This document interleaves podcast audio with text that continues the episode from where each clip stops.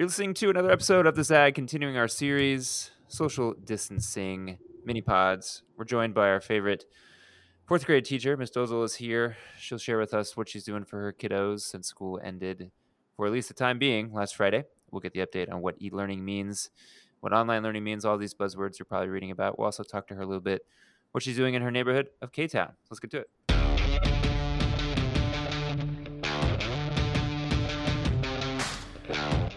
All right, Miss Dozal. When you first heard school was going to close Friday, what was your first thought? um, well, how what, what how, how am I going to how am I going to help these children continue learning? How are we going to reach our goals if I'm not going to see them? And then I also, of course, I was thinking about their families. Um, who which of their families had the luxury to stay home um, who had health care in case they got sick, um, which of their grandparents needed to be extra careful. There were so many thoughts going through my head, in addition to the pressure of continuing to help them grow and learn. So we're in day three of this experiment. Share with folks a little bit about what the plan uh, is for for the week, and then maybe for next week, and kind of like what things you're trying to get set up uh, for learning to happen in a deeper way as we go through this. And then maybe also talk about I know you've been chatting on the phone with students. What kind of things are you hearing when you talk to them? Yeah. Um, so I think our first thing is to help them feel a sense of consistency. Um, for many of them, school is a safe place. Um, it is the place where they go to to eat, to see their friends. Um, it's a staple in their lives, right? And without it, I'm sure their lives must must feel very up in the air. Um, and so, to provide them that sense of security, we are um, calling, or at least at my school at KIPP um, we're calling all of the students twice a week um, just to check in and see how they're feeling, how they're doing, um, to reassure them that everything is going to be okay. Um, and funny enough, they they actually are, are my kids at least were all totally fine. Um, they did not seem to find anything strange in the situation. They went home with packets, a math packet and an ELA packet that was supposed to last two weeks because that's what we originally planned for. Um, and then a series of books. And so we've been talking about the work that they that they took home, checking in, making sure that they have a routine um, where they're still reading. Um, and then, secondly, we also at this point are trying to wrap our heads around what virtual learning is going to look like.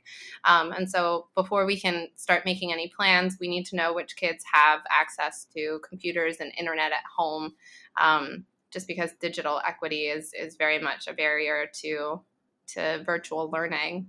What was the strangest or most interesting question one of your students asked you when you had them on the phone? Anything come up yeah, honestly, they were they were mostly just questions about um, third and uh, fourth graders are not uh, very verbose on the phone. Um, they don't have a lot to say. They're actually very awkward, um, and so they they actually did not have any questions. The conversations conversations are usually me asking a question and them giving me a one word response and then i ask a second question and then they respond with maybe two or three words.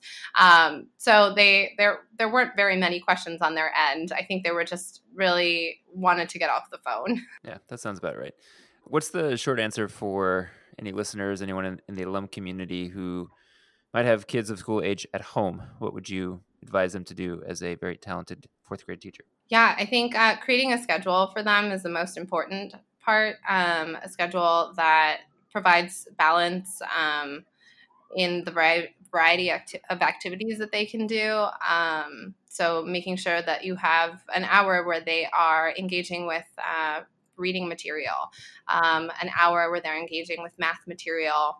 Um, and not necessarily always on the computer, right? Um, you can have an hour where they are on the computer engaging with learning material there, but then also making time for creative play, making time for outside play, um, you know, that in, incorporates social distancing.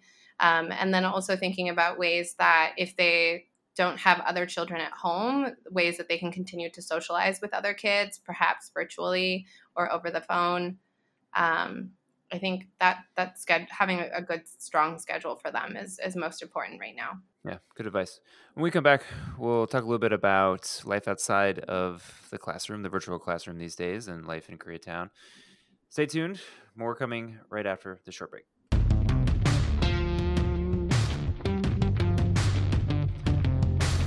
All right, as far as how you're supporting your, your community where you actually live and how you're supporting your neighbors, what kind of things are you doing so far? What kind of things do you have planned to do? Yeah. Um, so when I heard that, you know, we were all encouraged to self isolate, I immediately thought of um, this one couple in my building. They're an elderly couple. Um, the man is very tall and the woman is very short, um, and she that's because she's she's bent over when she walks.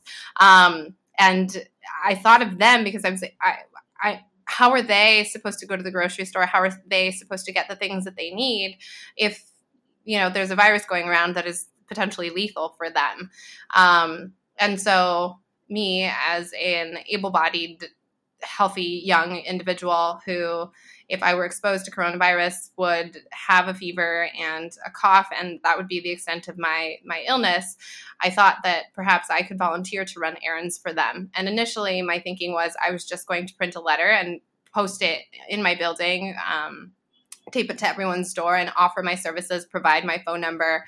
But then I thought of all the other elderly folks and immunocompromised individuals who live in our community um, who might not be able to have that assistance don't have someone who can go to the store for them um, and so i reached out to some friends in the neighborhood um, and we are working on setting up a volunteer network of people who can run errands um, for our neighbors i actually just saw a post on instagram about um, a similar system set up in Bed-Stuy, New York. Um, and so I think having a way to help our neighbors go about their daily lives without having to leave their apartments is going to be key in, in flattening the curve.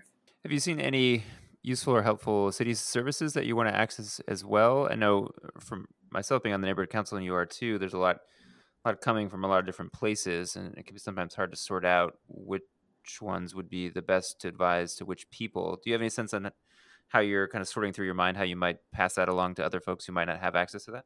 Yeah, um, so many resources resources have been shared throughout our various networks. I know there are spreadsheets and posts on Instagram.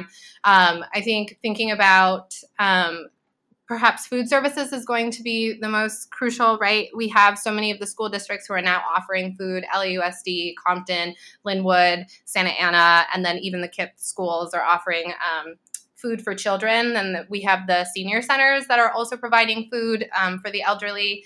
Um, those are also allowing friends to come and pick up food for them so that the um, seniors don't have to leave their homes and expose themselves to coronavirus. Um, there is a, an Instagram account that was created, um, I think it's called LA COVID 19 um, resources, something like that. And um, it is compiling all of the resources that are being shared out there because there are just so many.